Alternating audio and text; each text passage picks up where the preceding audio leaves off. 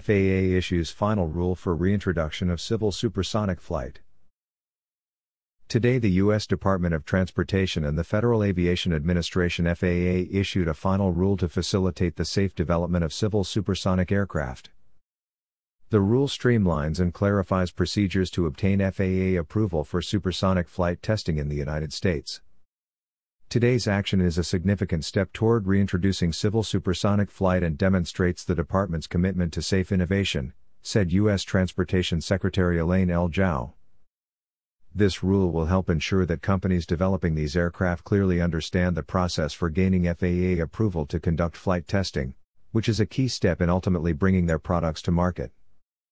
The FAA supports the new development of supersonic aircraft as long as safety parameters are followed, said FAA Administrator Steve Dickson.